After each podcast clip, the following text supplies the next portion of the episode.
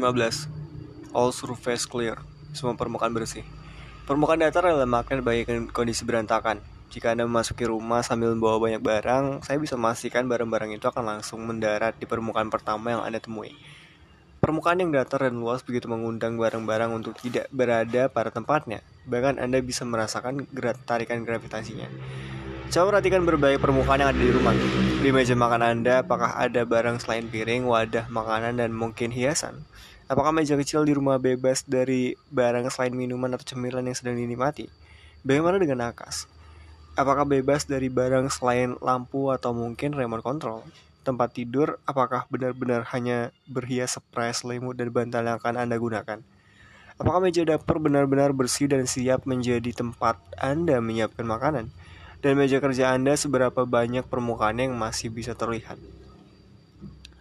Saat mungkin Anda masih harus berupaya mengatasi masalah permukaan yang berada dalam kondisi berantakan kecuali Anda memang sudah menjadi minimalis total dan sepenuhnya atau orang yang sangat ahli menjaga kebersihan rumah. Kondisi ini bisa saja hanya terjadi pada satu area seperti meja atau area kerja atau mungkin di semua meja dan permukaan lain di rumah. Anda bisa saja mengalaminya karena suatu kegiatan baru setelah telah terjadi. Misalnya anak-anak membutuhkan tempat luas untuk prakarya atau Anda terpaksa membawa pulang pekerjaan di rumah.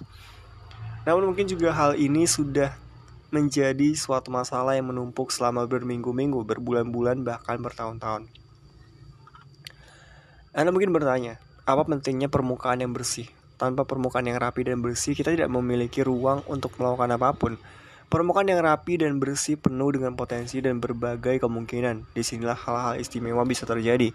Namun bayangkan betapa banyak hal yang tidak bisa kita lakukan dengan permukaan yang selalu yang terlalu semrawut. Tidak ada tempat untuk menyiapkan sajian lezat bagi keluarga. Tidak ada tempat untuk duduk bersantai bersama anak-anak dan pasangan. Tidak ada ruang untuk mengatur dan membayar tagihan, mengerjakan tugas sekolah atau melakukan hobi. Dan beberapa kasus mungkin bahkan tidak bisa istirahat di tempat tidurnya sendiri. Jangan khawatir. Yang kita perlukan untuk mengatasi permasalahan ini adalah sikap baru dan antusiasme untuk menerapkan prinsip berikut, yaitu permukaan bukan tempat menyimpan barang. Permukaan ada sebagai ruang berkegiatan dan harus dijaga agar tetap rapi dan bersih setiap saat. Jika bisa melaksanakan prinsip minimalisme ini, Anda pasti akan menggembira melihat hasilnya. Rumah Anda tidak hanya akan tampil lebih apik, teratur dan tenang, tapi juga jauh lebih bermanfaat dan mudah dibersihkan. Untuk mencapai hal ini, kita harus mengubah cara pandang kita terhadap permukaan, khususnya cara berpikir tentang ciri-ciri fisiknya secara alamiah. Permukaan bersifat lengket, luas, rata, dan ideal sebagai tempat beristirahat berbagai barang. Begitu ada satu barang di situ, biasanya barang itu tetap di sana selama berhari-hari, berminggu-minggu, bahkan berbulan-bulan. Mungkin barang itu sudah begitu lama berada di suatu permukaan sampai tak terasa aneh lagi. Kita sudah begitu terbiasa melihat barang itu sehingga barang itu pun menjadi bagian dari pemandangan kita. Setelah itu barang lain datang, lalu barang lain dan seterusnya. Sebelum kita menyadarinya permukaan itu berubah dari bidang datar yang rata dan halus menjadi permukaan turun naik yang dibentuk oleh berbagai barang yang terjebak di sana. Ubahlah cara pandang kita dan bayangkan permukaan sebagai tempat yang licin. Jika permukaan itu selicin es atau miring beberapa derajat saja, barang apa pun tidak bisa tinggal terlalu lama. Kita bisa leluasa berkegiatan dan sebarang apa pun yang tertinggal setelahnya akan langsung jauh dan pergi. Mengingat permukaan ajaib seperti itu belum pernah ada, kita yang harus berpura-pura atau membayangkan seperti itulah fungsi permukaan di rumah. Sebagai tambahan, segala sesuatu yang kita letakkan di permukaan licin itu harus ikut saat kita meninggalkan ruangan. Jika kita menaruh cangkir di meja, buku di nakas, atau prakarya di meja makanan, barang-barang itu harus diangkat dan dibawa saat kita meninggalkan tempat. Minta juga anggota keluarga Anda melakukan hal yang sama. Ada pengecualian, yaitu barang-barang yang tempat memang di permukaan itu.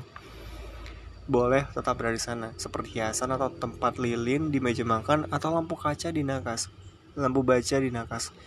Kita juga boleh mengecualikan remote control di atas meja TV, stoples kue kering di dapur, dan beker di dekat tempat tidur. Namun jika Anda ingin menghias permukaan dengan beberapa barang, baik karena alasan fungsi maupun dekoratif, bataslah tiga barang saja per permukaan agar tidak memancing tumpukan barang lain.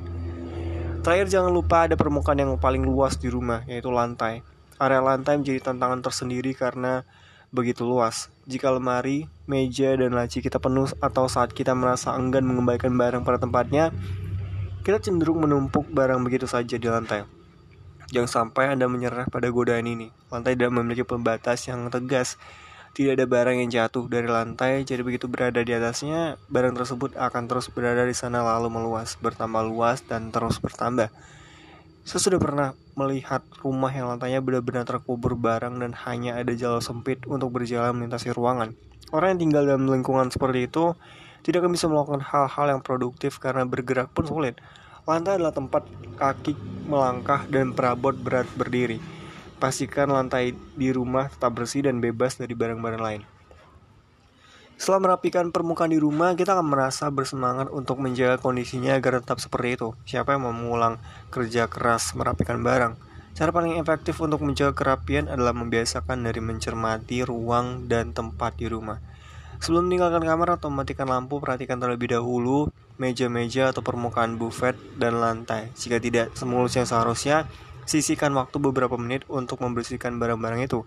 Cara cepat dan mudah ini sangat berguna membantu kerapian rumah. Ikuti aturan ini jika suatu ruangan sudah kosong, permukaannya pun harus kosong.